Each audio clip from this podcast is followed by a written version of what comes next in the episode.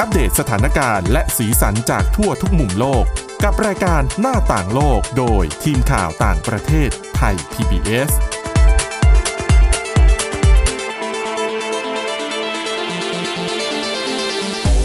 สวัสดีค่ะ ต้อนรับคุณผู้ฟังเข้าสู่รายการหน้าต่างโลกนะคะ มาอัปเดตเรื่องราวทั้งสถานการณ์และสีสันจากทั่วทุกมุมโลกกับทีมข่าวต่างประเทศไทย PBS เช่นเคยนะคะ ฟังกันได้ทุกที่ทุกเวลาผ่านพอดแคสต์หน้าต่างโลกหรือว่า www.thaipbspodcast.com ค่ะ วันนี้อยู่กับคุณจารุพรโอภาสรัฐ และดิฉันวินิษฐาจิตกรีค่ะ สวัสดีค่ะ วันนี้มีเรื่องร้อนๆมาฝากกันอย่างเรื่องของเรื่องที่ร้อนจริง ๆ ก็คืออุณหภูมิโลก แล้วก็สถานการณ์ต่างๆ นอกเหนือจากไฟป่าที่ได้ยินกันมา ปรากฏว่านักวิทยาศาสตร์ก็บอกว่านี่คือ ตอนนี้เกิดปรากฏการณ์ที่น้ำทะเลเองก็ร้อนไม่แพ้กัน อืม อ๋อ เป็นที่ในสหรัฐนะ แต่ว่าในสหรัฐเนี่ยเรายังมีอีกเรื่องหนึ่งที่น่าสนใจ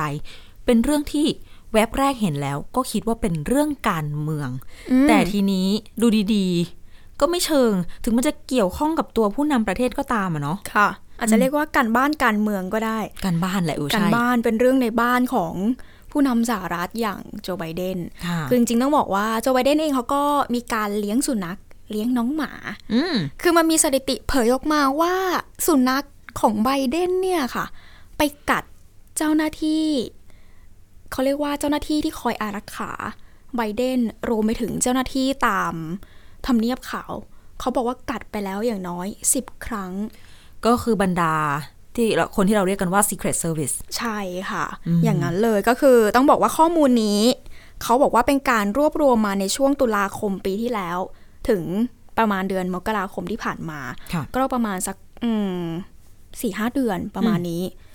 คือต้องบอกก่อนว่าสุนัขที่ไบเดนเขาเลี้ยงเนี่ย ชื่อว่าเจ้าคอมแมนเดอร์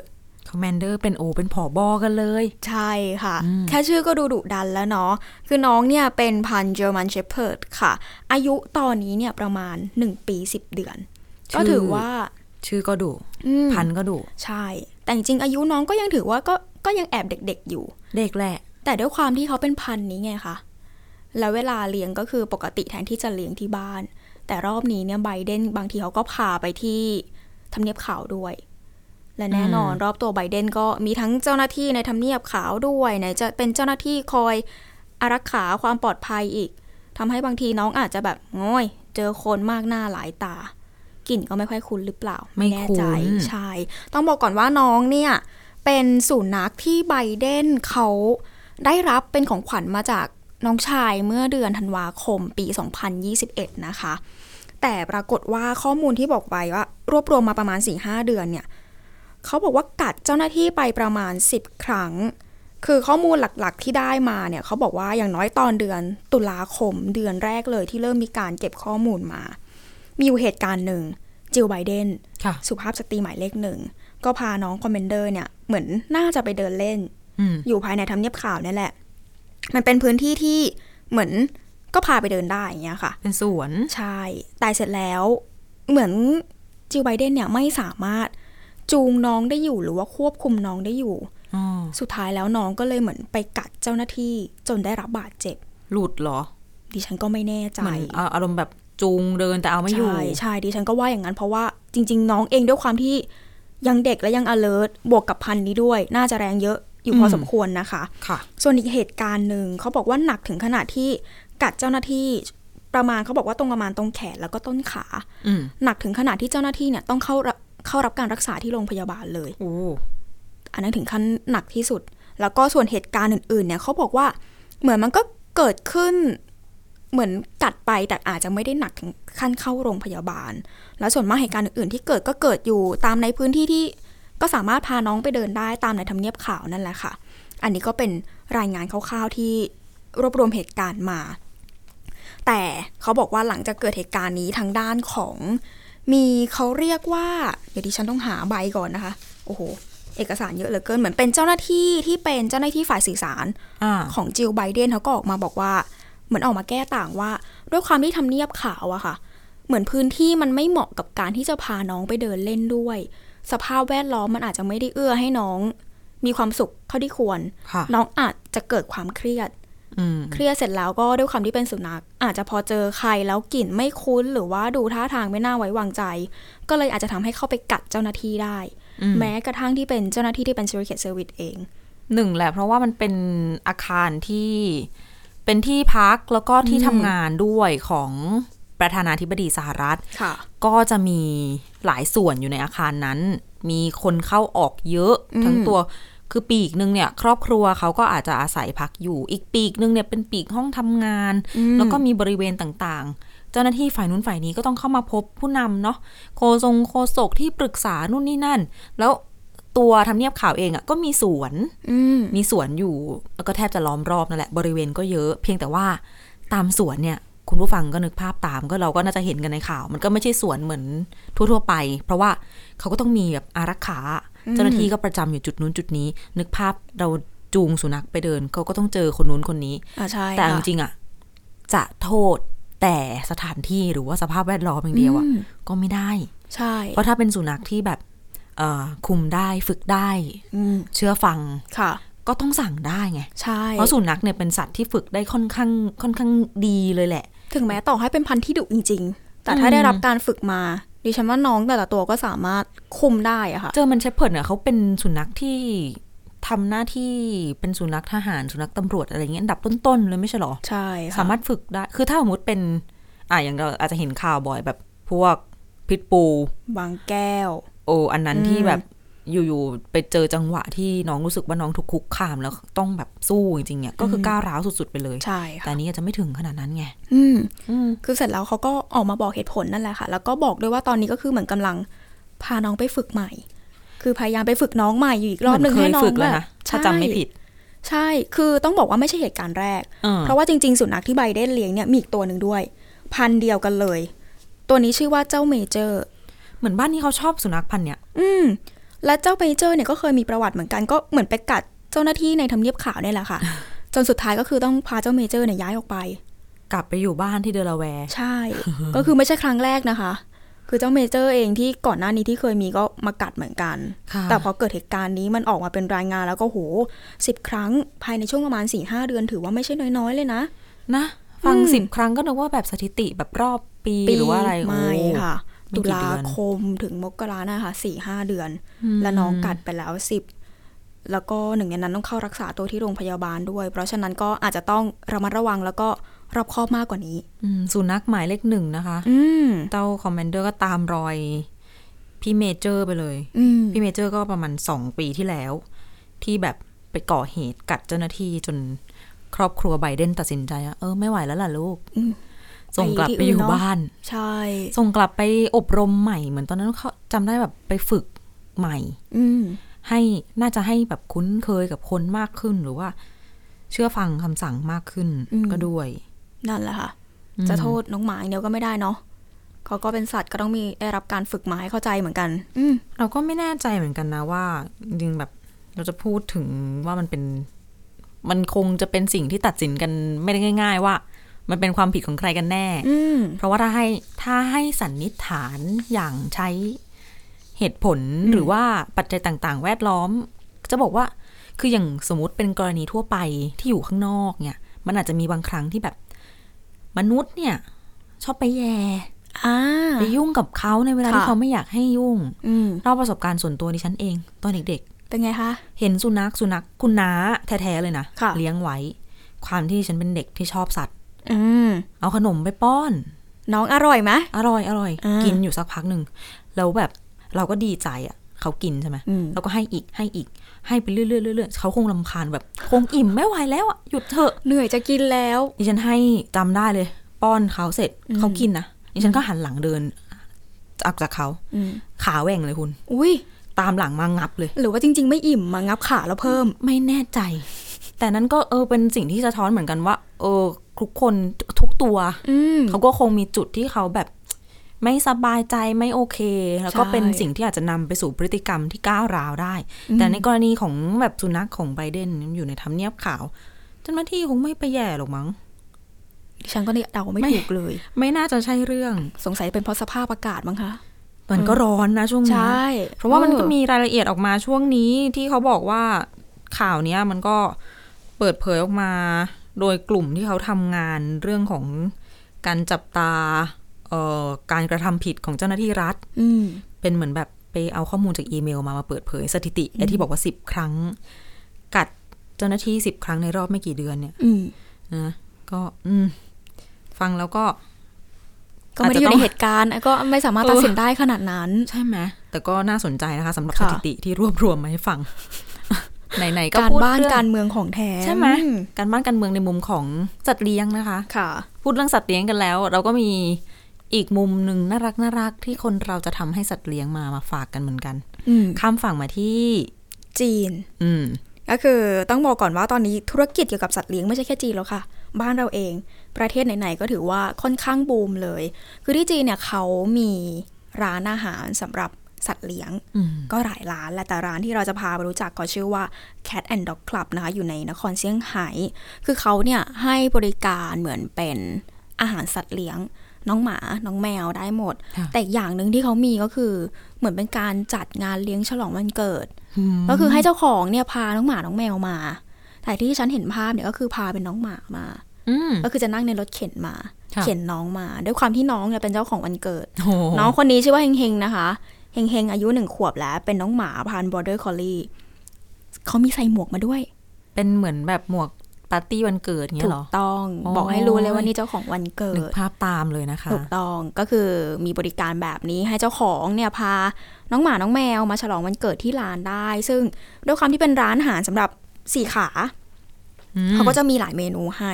แต่พอเป็นวันเกิดเนี่ยเขามีเค้กให้ด้วย ก็จะมีเค้กมาบริการ ร้านนี้เนี่ยที่เขาให้บริการเขาจะเน้นเป็นพวกอาหารที่มันดีต่อน้องๆ โดยทางด้านของที่ร้านเองเขาบอกว่าจะเป็นร้านเอ่อจะอาหารที่ให้เนี่ยจะเป็นอาหารที่ไม่ใส่น้ำตาลน้ำมันหรือว่าสารเติมแต่งใด ค่ะ ๆ เพื่อเป็นการรักษาคุณภาพอาหารให้ได้ตามมาตรฐานของร้าน อืม ซึ่งโดยปกติที่เขาให้บริการเนี่ย เวลาเจ้าของพามา เขาจะเสิร์ฟเป็นมือ้อ อืม เป็นคอร์สไป โดยราคาเฉลี่ยแต่ละคอร์สเนี่ยจะอยู่ที่ประมาณ 90 หยวน หรือว่าประมาณ 430 บาท ค่ะ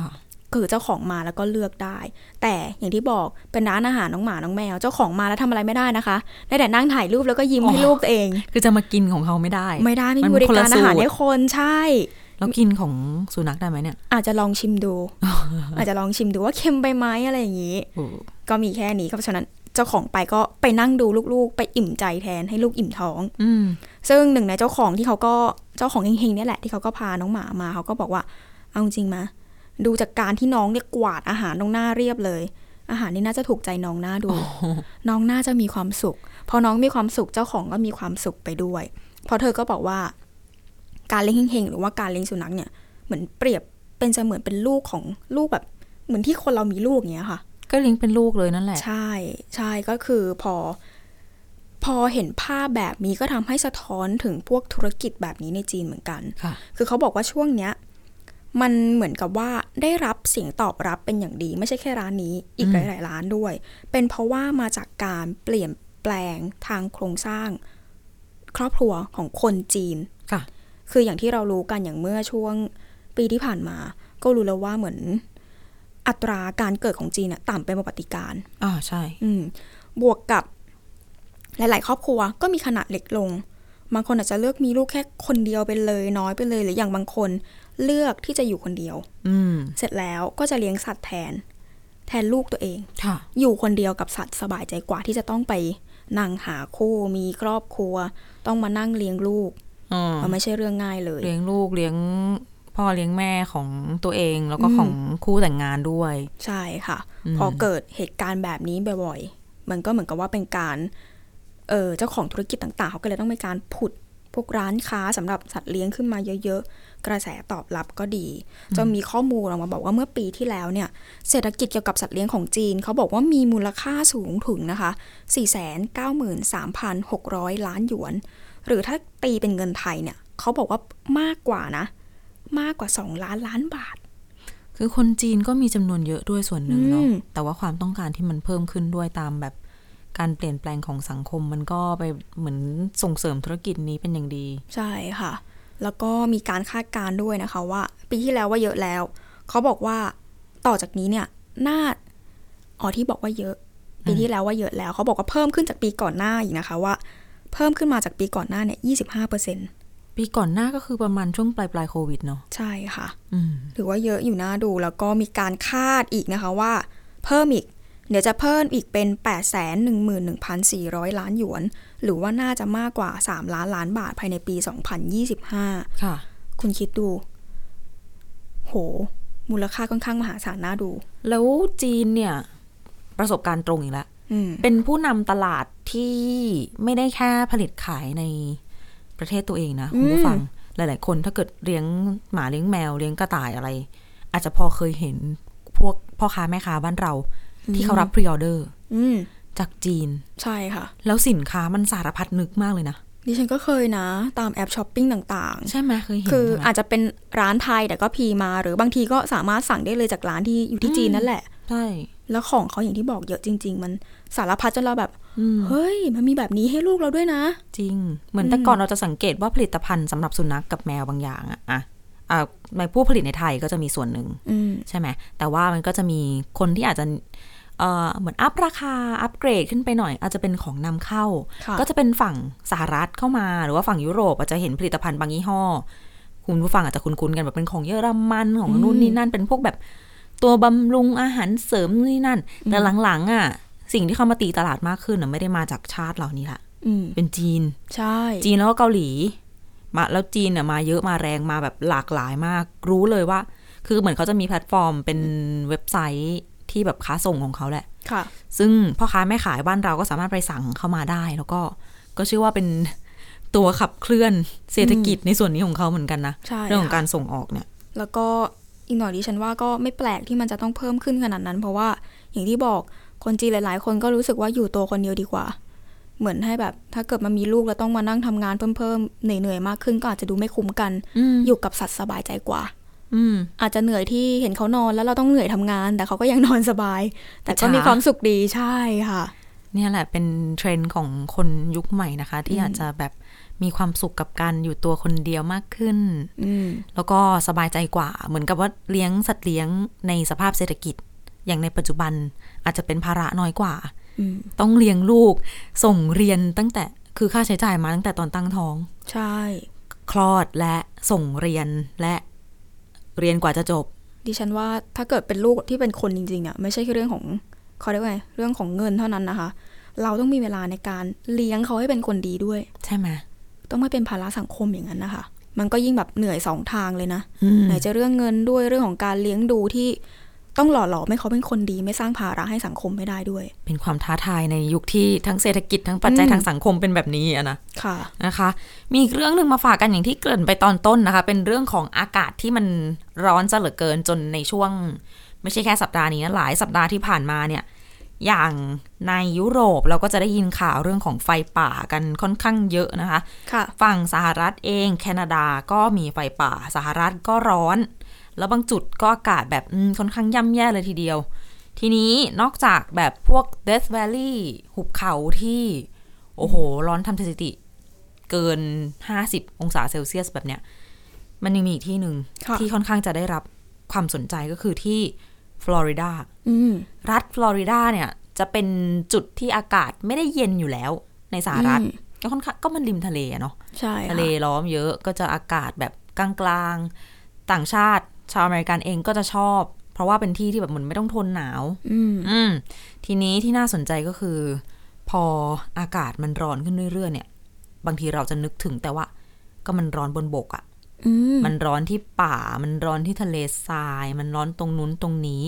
ไปอยู่ริมทะเลก็น่าจะเย็นขึ้นสิ อืม กระโดดลงน้ำคลายร้อน หรือว่ามีลมทะเลพัดเข้ามาให้มันแบบ มีไอทะเลให้มันแบบ อืม เออเย็นขึ้นอ่ะ ลด ค่ะ ความร้อนลงอ่ะ แต่ปรากฏว่าไม่ใช่ เพราะว่าแถบฟลอริดาเนี่ย กลายเป็นว่าอุณหภูมิของน้ำทะเลเนี่ย สูงในระดับที่เขาเรียกว่าเป็นเหมือนอ่างอาบน้ำร้อน หืม คุณเคยวัดไหมเวลาเราอาบน้ำร้อนเราร้อนจะแค่ไหน อุ้ยที่ฉันไม่เคยวัดเลยอะรู้แค่ว่ามันก็อุ่นกว่า เขาเรียกว่าสภาพอากาศรอบตัว อุ่นแบบเหมือนเวลาเราเปิดน้ำร้อนอาบเราอาจจะไม่ได้ ไม่ใช่ แช่อ่างเนาะ อ่ะใช่ใช่บ้านเราไม่ค่อยได้แช่กัน เออแต่อุณหภูมิมันก็ร้อนกว่าตัวเราแน่ อืม ๆตัวเราก็สามสิบเจ็ดสามเจ็ดจุดห้าละ อืม เขาจะเปิดกันสามแปดสามสามสิบเก้าอะไรประมาณนี้เนาะ อืม ที่ฟลอริดาเนี่ยเขาวัดได้ในช่วงไม่กี่วันที่ผ่านมาเนี่ย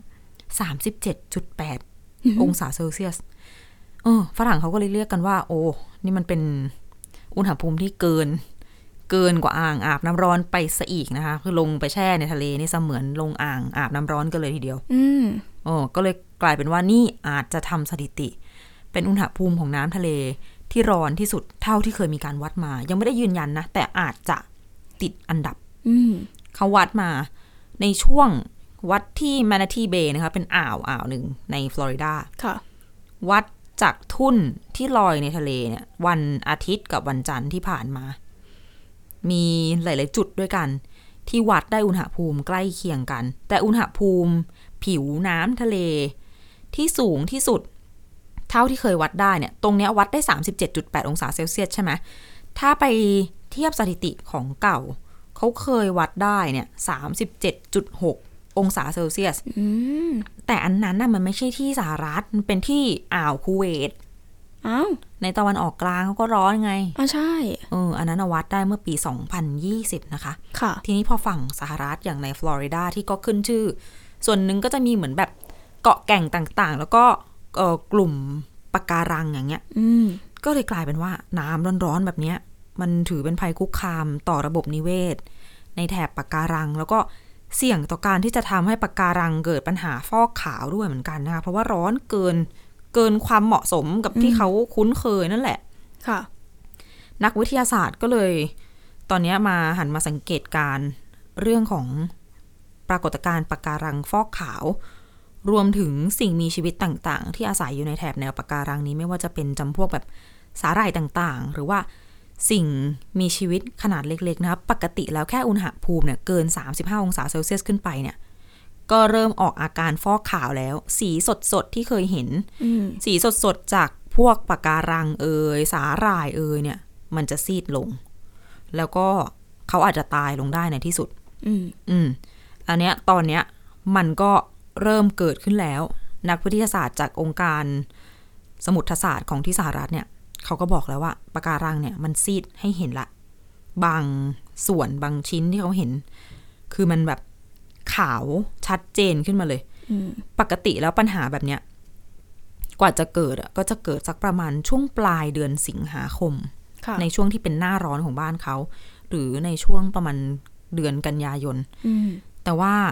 ตอนเนี้ยมันยังไม่หมดเดือนกรกฎาคมเลย โอ้ อ๋อแต่ว่ามันเกิดขึ้นซะแล้วเขาก็เลยบอกว่า นี่มันถือว่ามันเกิดค่อนข้างเร็วกว่าที่คิดเยอะเลย ก็น่าจะเป็นเพราะน้ำที่มันร้อนขึ้นมาเนี่ยแหละ อืม ก็เลยต้องมีการเตือนเฝ้าระวังเรื่องของปะการังฟอกขาว ซึ่งเป็นการเตือนในระดับสูงสุด ในการดูเรื่องเกี่ยวกับปะการังเนี่ยนะคะ แล้วเขาก็เลยเทียบให้ฟังนั่นแหละเป็นที่มาของการเปรียบเทียบของผู้เชี่ยวชาญด้านสภาพภูมิอากาศว่า เนี่ยมันคืออุณหภูมิเดียวกันกับที่เขาเปิดน้ำร้อนไว้แช่ตัวในบ้านเลย อืม เออแต่ว่าปะการังอะต้องมาเจออุณหภูมิที่ร้อนขนาดนี้ แล้วก็ร้อนตรงผิวน้ำไม่พอมันก็ต้องต้องลงไปถึงใต้น้ำด้วยนะ ใช่ เป็นเป็นธรรมดาอยู่แล้วนะคะ นั่นแหละเป็นปัญหาที่กำลังเกิดขึ้นกับโรคโลกของเราอยู่ในตอนนี้ แล้วก็โอ้น่าจับตามองเป็นอย่างยิ่งนะ อืม แล้วคิดดูปกตินักท่องเที่ยว ถ้าเกิดอยากลงเล่นน้ำอะนะคะ อยากจะคลายร้อนกันอะตอนนี้น้ำมันอุ่นเหลือเกิน มันก็ใช่ มันก็ไม่ได้คลายร้อนหรอก แต่ว่าสำหรับบางคนดิฉันไปดูพวกบทสัมภาษณ์มา อืม เขาก็บอกว่าไอะอย่างแบบ มีคนไปเที่ยวอิตาลีอย่างเงี้ย อืม นึกภาพตามอิตาลีน้ำพุจะเยอะใช่ไหมโบสถ์หน้าโบสถ์มีน้ำพุหน้า ใช่ สัตว์วิหารนั้นมีน้ำพุ นักท่องเที่ยวบางคนบอกฉันอยู่ไม่ห่างน้ำพุเลย จ้า ฉันต้องการละอองน้ำ นั่งอยู่ตรงนั้นแหละ ใช่คือเขาบอกว่าโอ้โหถ้ามันไม่โดนละอองน้ำถ้าไม่เอาแบบวักน้ำมันลูบตัวผมทรมานเลยอะ เพราะตอนนี้อิตาลีคือร้อนมากเลยนะคะ เพราะบางทีม40 ทะลุ 40 ไปแล้วนะ ใช่ ร้อนกว่าบ้านเราไปอีก อืม นั่นแหละ ซึ่งผู้เชี่ยวชาญก็บอกว่า ปรากฏการณ์แบบนี้จะเกิดขึ้นไม่ได้เลยนะคะ ถ้าไม่มีโลกร้อนเข้ามาเป็นปัจจัย อืม อ่ะเป็นอีกครั้งหนึ่งที่เตือนกันเรื่องของการดูแลสิ่งแวดล้อมเพื่อลดการปล่อยแก๊สเรือนกระจกแล้วก็ดูแลโลกไปด้วยกันนะคะ และนี่คือเรื่องราวที่นำมาฝากกันสำหรับวันนี้นะคะสำหรับรายการหน้าต่างโลกของเราคุณผู้ฟังติดตามฟังเรากันได้เช่นเคยนะคะผ่านทางพอดแคสต์ค้นหาคำว่าหน้าต่างโลก หรือไปที่ www.thaipbspodcast.com ค่ะ วันนี้เราสองคนและทีมงานลาไปก่อนสวัสดีค่ะ สวัสดีค่ะ Thai PBS podcast. View the world via the voice.